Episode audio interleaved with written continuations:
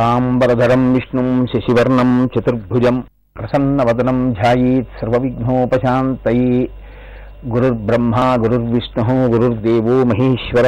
గురుః సాక్షాత్ పరబ్రహ్మ తస్మై శ్రీగురవే నమ. వ్యాసాయ విష్ణురూపాయ వ్యాసరూపాయ విష్ణవే నమో వై బ్రహ్మనిధయే వాసిష్ఠాయ నమో నమః. వాగర్ధావివ సంపృక్తౌ వాగర్ధ ప్రతిపత్తయే. జగత పితరౌ వందే పార్వతీ పరమేశ్వరౌ. హరి ఓం. మనం సనాతన ధర్మంలో ప్రధానంగా నమ్మేటటువంటి విషయం మనుష్య జన్మ యొక్క ప్రయోజనం మళ్ళీ పుట్టవలసిన అవసరం లేకుండా ఈశ్వరుణ్ణి చేరుకోవడం. ఈశ్వరుణ్ణి చేరుకోవడానికి ప్రధానమైనటువంటి సాధనము జ్ఞానము. జ్ఞానము వినా వేరొక మార్గం లేదు. అందుకే నాణ్యపంధాయనాయ విద్యతే. ఇంకొక మార్గం ఉన్నది అని నువ్వు ఆలోచన చెయ్యవద్దు ఆ జ్ఞానము కలగడం పుస్తకాంతర్గతమైనటువంటి జ్ఞానం కాదు. భక్తితో కూడినటువంటి కర్మానుష్ఠానము వలన ప్రీతి చెందినటువంటి పరమేశ్వరుడు లోపల ఉన్న ఆత్మతత్వం అనుభవంలోకి వచ్చేటట్టుగా చేసేటటువంటి స్థితికి జ్ఞానావిర్భావము అని పేరు. ఆ జ్ఞానము చేత మాత్రమే కైవల్యము కలుగుతుంది. కాబట్టి ఇప్పుడు ఆ జ్ఞానం కలగడానికి కావలసినటువంటి భక్తితో కూడిన కర్మానుష్ఠానమును నేర్పగలిగినటువంటిది వేదమే. ఆ వేదము చెప్పిన రీతిలో భక్తితో కూడిన కర్మానుష్ఠానము చేయడం వల్ల పొందేటటువంటి కైవల్య ప్రాప్తి గురించి వివరణ చెయ్యగలిగినది వేదమే. అటువంటి వేదాన్ని కలియుగంలో ఉండేటటువంటి జనుల యొక్క ఆయుర్దాయానికి అనుగుణంగా విభాగం చేసి ఇవ్వడమే కాకుండా పద్దెనిమిది పురాణాల్ని మహాభారతాన్ని దేవీ భాగవతాన్ని రచించి ఇవ్వగలిగినటువంటి సమర్థుడైన ఒక మహాపురుషుడు ఈ యుగంలో ఆవిర్భవించాలి అంటే దానికి క్షేత్రము బీజము రెండూ కూడా అంత గొప్పవై ఉండాలి. అంతటి బ్రహ్మజ్ఞాన సంపన్నుడు అంతటి వైశిష్ట్యమైనటువంటి వ్యక్తిత్వం ఉన్నటువంటి వాడు అయితే తప్ప అటువంటి మహాపురుష జననము కలిగేటటువంటి అవకాశం లేదు. అంతటి బ్రహ్మజ్ఞాన సంపత్తి కలిగిన వాడు ఈశ్వర భక్తుడైన వాడికి కామ ప్రచోదనం ఉండదు. ఆయనకి కామ ప్రచోదనం లేనినాడు ఆయన యొక్క తేజస్సు స్ఖలనము కాదు. ఆయన తేజస్సు స్ఖలనము కాకపోతే లోకాన్ని ఉద్ధరించగలిగినటువంటి మహాపురుష జననము జరగదు. కాబట్టి కదలికలన్నీ పరాశక్తి యొక్క అనుగ్రహమే అని మనం ప్రతిరోజు చెప్పుకుంటున్నాం. వ్యాస భగవానుడి యొక్క జననం కోసమని వేద విభాగం చేసి అష్టాదశ పురాణములను ఇవ్వగలిగినటువంటి నారాయణాంశతో పుట్టేటటువంటి ఒక మహాపురుష జననము కొరకు అమ్మవారు ఎన్ని కదలికలు తీసుకొచ్చిందో ఎంత పెద్ద ప్రణాళికా నిర్మాణం చేస్తే తప్ప వ్యాస భగవానుని యొక్క జననము జరగలేదో మనకి చాలా అందంగా వివరించి చూపిస్తారు వ్యాస భగవానుడు ఈ దేవీ భాగవతాంతర్గతంగానే. ఒక శౌధము పైకి కనపడుతుంది. చాలా అందంగా ఉంటుంది. బహుళమైన అంతస్తులతో కూడుకుని ఉంటుంది. కానీ పైకి కనపడినటువంటి సౌధాన్ని వహించి భరించగలిగినటువంటి పునాది ఒకటి భూమిలో ఉంటుంది. భూమిలో ఉన్న పునాది గట్టిగా ఉంటే తప్ప మీకు ఎదురుగుండా కనపడేటటువంటి సౌధ నిలబడేది కాదు.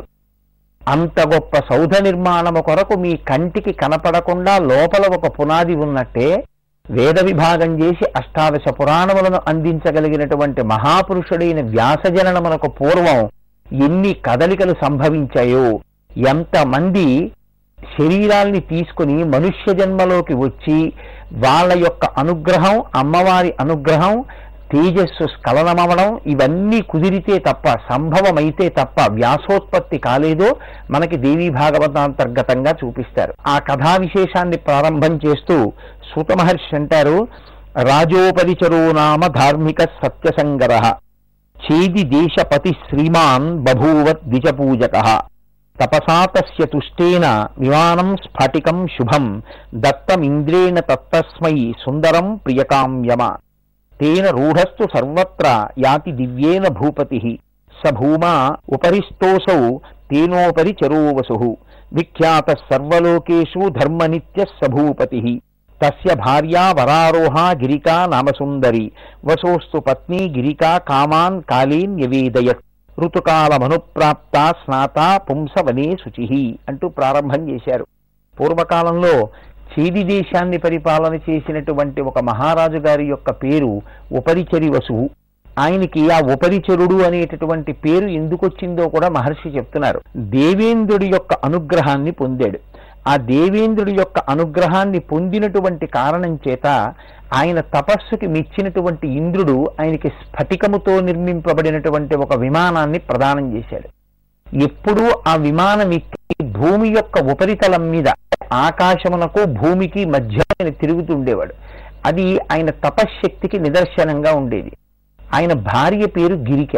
వారు అన్యోన్యమైనటువంటి దాంపత్యం కలిగిన వారు రాజులు దక్షిణ నాయకులై ఉంటారంటే బహుభార్యాత్వంతో ఉంటారు. ఈ ఉపరిచరుడనబడేటటువంటి రాజు యొక్క మనస్సు మాత్రం నిరంతరం తన భార్య అయిన గిరిక ఎందే ఉండేది.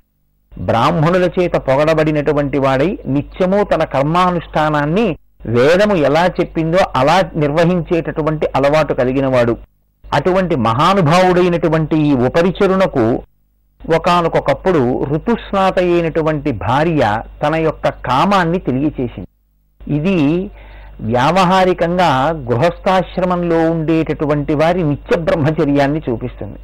బ్రహ్మచారి నిత్య బ్రహ్మచారి నిత్య బ్రహ్మచారిగానే ఉండాలి బ్రహ్మచారి అంటే. అలాగే సన్యాసి బ్రహ్మచర్యమును వహిస్తాడు.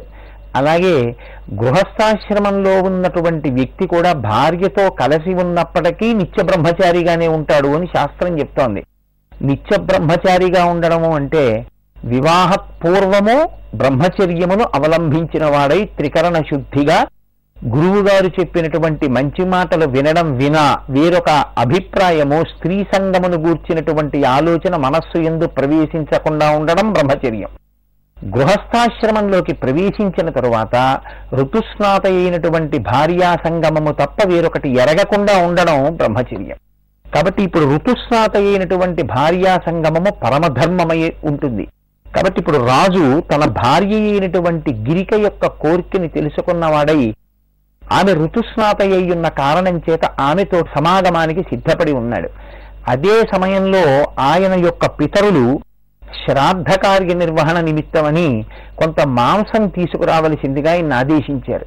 కలియుగంలో శ్రాద్ధ కార్యమునందు మాంసమును వండి పెట్టడం అన్నది నిషిద్ధం. కానీ కలియుగ పూర్వం వరకు కూడా బ్రాహ్మణ గృహంలో శ్రాద్ధ కార్యం నిర్వహించిన మాంసాన్ని పచనం చేసి పెట్టాలి. అందుకే శ్రీరామాయణంలో అగస్త్యోపాఖ్యానం వాతాపి వాతాపి అని ఆయన జీర్ణమవ్వాలని కోరుకోవడం వా జీర్ణం జీర్ణం వాతాపి జీర్ణం అన్నంత మాత్రం చేత తాను గొర్రెగా ఉండి తమ్ముణ్ణి వధించి తీసుకొచ్చి శ్రాద్ధ భోజనంలో బ్రాహ్మణులకు నిమంత్రణం చేసి ఆ మాంసాన్ని పెట్టి వాతాపి మళ్ళీ తమ్ముణ్ణి పిలిస్తే వాడు ప్రాణంతో కడుపు చీల్చుకుని ఆ బ్రాహ్మణుడి కడుపులోంచి బయటికి వస్తే ఆ బ్రాహ్మణుల్ని తిని బతుకుతుండేవారు ఆ రాక్షసులు. అలా తాను తిన్న మాంసాహారంలో రాక్షసుడు లోపలికి ప్రవేశించాడని మళ్ళీ ఆయన సోదరుడు పిలిస్తే బయటికి వస్తాడని గుర్తిరిగినటువంటి అగస్త్య మహర్షి సంకల్పం చేత రాక్షసుడిని కడుపులో జీర్ణం చేసేసుకున్నారు. కాబట్టి కలియుగానికి పూర్వం ఉన్నటువంటి యుగాల్లో బ్రాహ్మణ గృహాలలో కూడా శ్రాద్ధ కార్యమునందు మాంసాన్ని పచనం చేసి పెట్టడం అనేటటువంటి సంప్రదాయం ఉంది. కానీ కలియుగంలో మాత్రం మాంసాహారం తినడం కొందరి కొందరికి నిషేధంగా శాస్త్రం నిర్దేశించింది. కాబట్టి దాని స్థానంలో మినుముతో చేయబడినటువంటి వంటకాన్ని మాత్రమే వండి పెడుతూ ఉంటారు. కాబట్టి ఇప్పుడు పితృదేవతా కార్యము చాలా శ్రద్ధతో చేయవలసింది. కాబట్టి శ్రాద్ధ కార్యమునకు పితరులు మాంసమును అడిగితే వాళ్ళ కోర్కె తీర్చడం కోసమని ఈ ఉపరిచరుడనేటటువంటి రాజు వేటకి బయలుదేరి వెళ్ళాడు. ఆయన అక్కడ వేటాడుతున్న సమయంలో ఋతుస్నాతై తన సమాగమము కొరకు నిరీక్షిస్తున్నటువంటి భార్య అయిన గిరిక ఆయన మనసులో కదిలింది. తన భార్య గురించి మాత్రమే ఆలోచన చేస్తున్నటువంటి పరమధర్మాత్ముడైన రాజు వేటాడుతున్న సమయంలో ఆయన వీర్యము స్ఖలనమైంది. ఈ కదలికలన్నీ ఎందుకు వచ్చాయో ఇన్ని కదలికలు జరిగితే తప్ప వ్యాస మహర్షి యొక్క జననము జరగడం ఎందుకు సంభవం కాదో మీరు రాబోయేటటువంటి ఆఖ్యానాల్లో మీరు తెలుసుకుందరు గాని.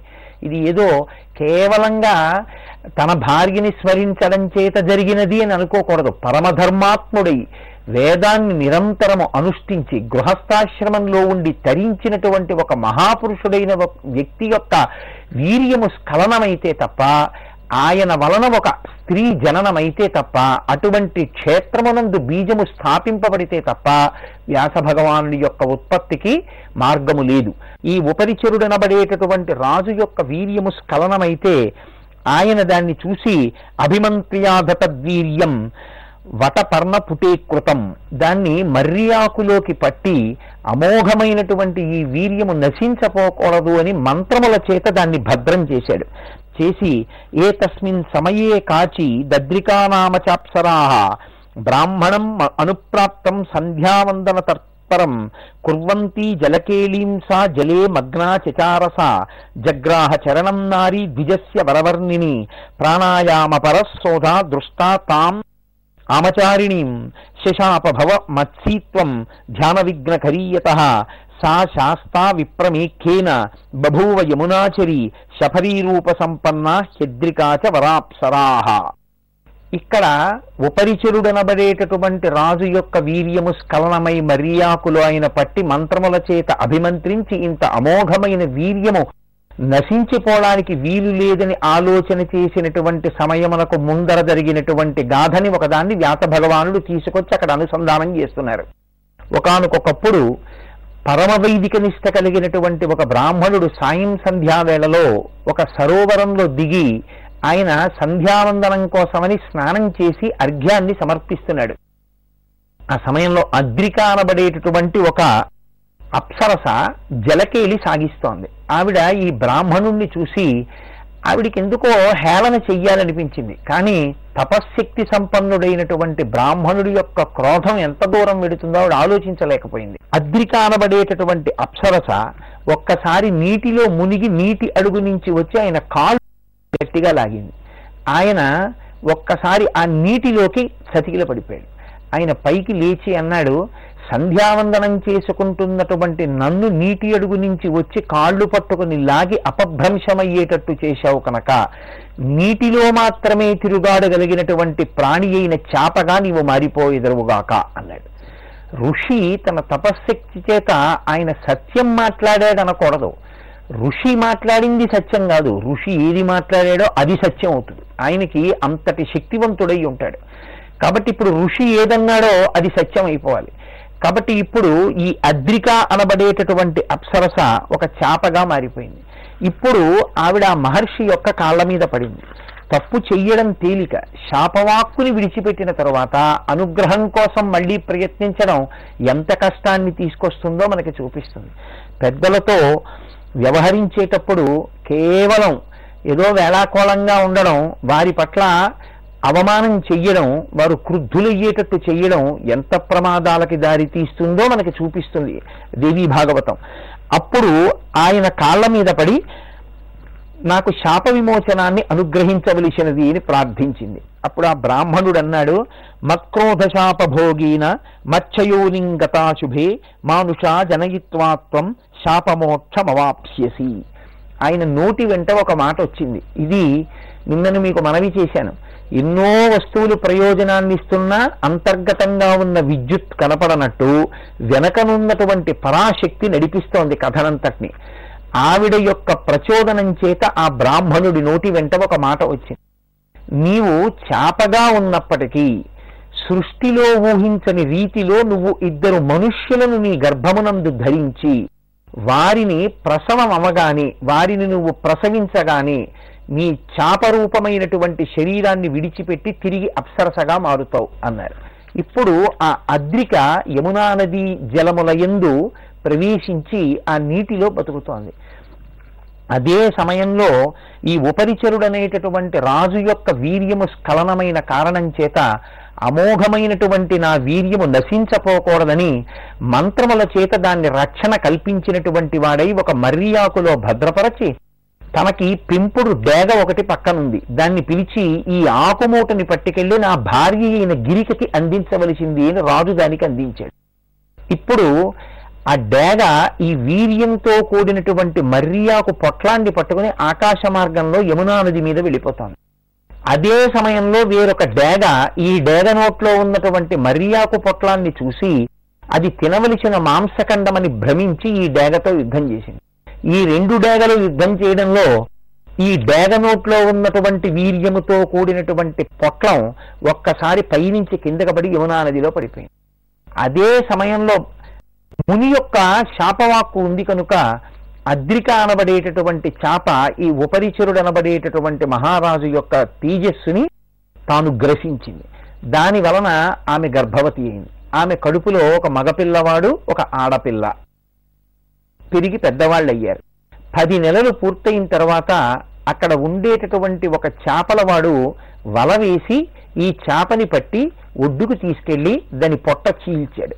అందులోంచి ఒక పిల్లవాడు బయటకు వచ్చాడు ఒక పిల్ల పైకి వచ్చింది ఒక నదిలో ఉన్నటువంటి చేప కడుపులో ఇంత అపురూపంగా ఇద్దరు మనుష్యులు ఉండడం అసాధారణం కనుక ఇంత అపురూపంగా దొరికినటువంటి వస్తువులు లోకంలో ప్రభువుకే చెందుతాయి కనుక నేను తీసుకోకూడదు అని ఆయన ఆ ఇద్దరు పిల్లల్ని తీసుకెళ్ళి మత్స్యరాజ్యాన్ని పరిపాలిస్తున్నటువంటి మత్స్యరాజుకు బహూకరించాడు. ఆ ఇద్దరిని చూసినటువంటి మత్స్యరాజు మగపిల్లవాణ్ణి నా దగ్గర ఉంచుకుంటానని ఆయనకి కొడుకులు లేరు కనుక ఆ పిల్లవాణ్ణి పెంచుకుని మత్స్యరాజ్యాన్ని ఇచ్చాడు. ఈ పిల్లని దాశరాజు అనబడేటటువంటి ఈ చేపలవాడు ఎవరు పట్టుకొచ్చాడో ఆయనకే ఇచ్చాడు. ఆ పిల్ల యోజన గంధి ఆమె శరీరాన్ని ఎప్పుడు చేపల వాసన అంటిపెట్టుకుని ఉండేది. ఇప్పుడు ఈ చేపల వాసనతో కూడినటువంటి పిల్ల పేరు మత్స్యగంధ.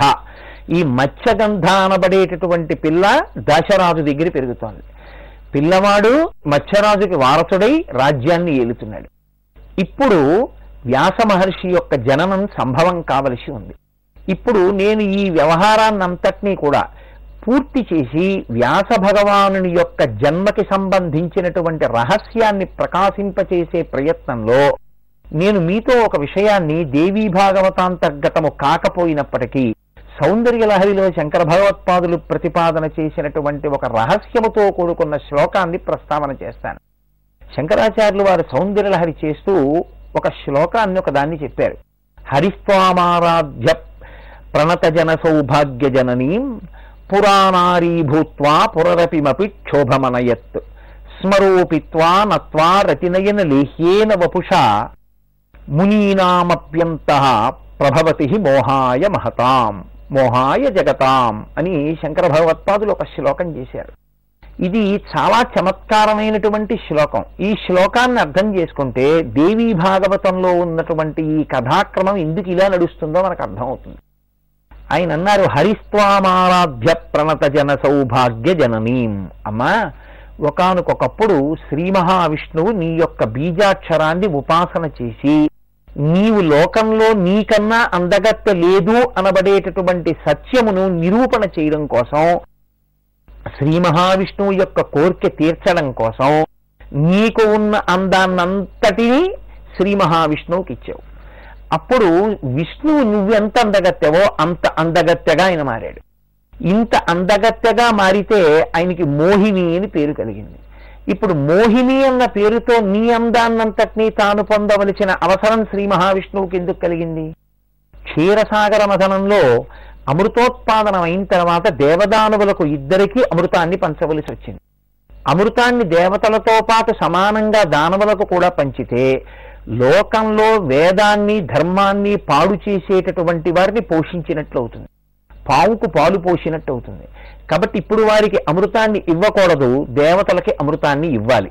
దేవతలకి దానవులకి ఒకచోటే కూర్చోపెట్టి అమృతాన్ని పంచేటప్పుడు దానవులకు పంచకపోయినా మాకు పంచట్లేదే అన్న బాధ వారికి కలగకుండా బుద్ధి విస్మృతి కల్పించాలి. వాళ్ళకి మాయ ఆవహించేటట్టు చెయ్యాలి. అలా చెయ్యాలంటే రాక్ష బుద్ధి కనుక స్త్రీ కదలికలను చూస్తున్నప్పుడు వ్యామోహమునందు వారు మగ్నమై ఉంటారు కనుక అత్యంత సౌందర్యవంతమైనటువంటి స్త్రీగా మారడం కోసం శ్రీ మహావిష్ణువు నిన్ను ఉపాసన చేశాడు. నువ్వు నీ అందాన్ని విష్ణువుకి ఇచ్చావు. విష్ణువు మోహినీ స్వరూపాన్ని పొందారు. విష్ణువు మోహినీ స్వరూపాన్ని పొందడం వల్ల దేవతలకే అమృతం పోస్తున్నా దానవులు మాకు పొయ్యడం లేదే అని అడగలేదు. ఎందుకని అంటే అమృతం పోసేస్తే వాళ్ళు లేచి వెళ్ళిపోవాలి. అయిపోయింది తాగేయాలి ఇంకా. అలా కాకుండా అమృతం పోయడంలో ఆలస్యం అయితే ఎక్కువసేపు ఆ సౌందర్యవంతంగా ఉన్న కాంతని చూడవచ్చన్న రాక్షస బుద్ధితో వారు ఆమె వంక చూస్తూ ఉండిపోయారు. ఈలోగా మోహిని దేవతలకందరికీ అమృతాన్ని పోసేసింది. దానవులకి అమృతాన్ని పోయడం మానేసింది. అసలు శ్రీ మహావిష్ణువు అమ్మవారి యొక్క అందచందాల్ని పొందడం వెనక ఉన్న ప్రధానమైన ప్రయోజనం క్షీరసాగర మధనంలో అమృతోత్పాదనమైనప్పుడు ఆ అమృతాన్ని దానవులకు అందకుండా చూడడం. కానీ శంకర భగవత్పాదులు అన్నారు క్షీరసాగర మథనం విషయాన్ని పక్కన పెట్టి ఆయన అన్నారు అమ్మా హరిస్వామారాధ్య ప్రణత జన సౌభాగ్య జననీం పురాణారీభూత్వా పురరపిమపి క్షోభమనయత్ అన్నారు మన్మధుణ్ణి కాల్చినటువంటి వాడు అని కీర్తి వహించినటువంటి పరమేశ్వరుడు సాక్షాత్ నీకు భర్త. అటువంటి వాణ్ణి తనకి భర్తగా చేసుకున్నటువంటి శక్తివంతురాలు అమ్మవారు. కాబట్టి ఆవిడ శివకామ సుందరి కాముణ్ణి గెలిచిన వాడికి భార్య కాగలిగింది లోకానికి తల్లి కాగలిగింది అని లోకమంతా నిన్ను కీర్తిస్తుంది. ఇంత కీర్తి వహించిన నువ్వు కాముణ్ణి కాల్చిన వాడని ప్రఖ్యాతి ఉన్న నీ భర్తకి ఒక గొప్ప సంకట స్థితిని కల్పించావు. ఎలా కల్పించావు? ఆయన యొక్క భావమరిది శ్రీ మహావిష్ణువు ఇంత గొప్ప అందాన్ని పొందాడు. ఆయన భావమరిది ఎలా అవుతాడు? నారాయణ నారాయణి. నారాయణుని చెల్లెలు నారాయణి. నారాయణి అంటే పార్వతీదేవి. పార్వతీదేవి భర్త పరమశివుడు. కాబట్టి నారాయణ నారాయణి అన్నగారు కాబట్టి పరమశివుడికి భావమరిది. నా భావమరిది అచ్చు మావిడంత అందాన్ని పొందట. చూడాలనిపించి శంకరుడు వైకుంఠానికి వెళ్ళాడు. ఏది ఒక్కసారి అందం చూపించమన్నాడు. ఇప్పుడు ఎందుకులేండి బావగారు అన్నాడు శ్రీ మహావిష్ణువు. కాదు కాదు చూపించవలసిందే అని పట్టుపట్టారు. ఇలా పట్టుపట్టడం వెనకాతల కూడా అమ్మవారి యొక్క సంకల్ప బలమే ఉంది. ఇప్పుడు అమ్మవారి స్వరూపంలోకి విష్ణువు మారారు. అమ్మవారి స్వరూపాన్ని చూసినటువంటి శంకరుడికి తెలియదా ఆవిడ అమ్మవారు కాదని?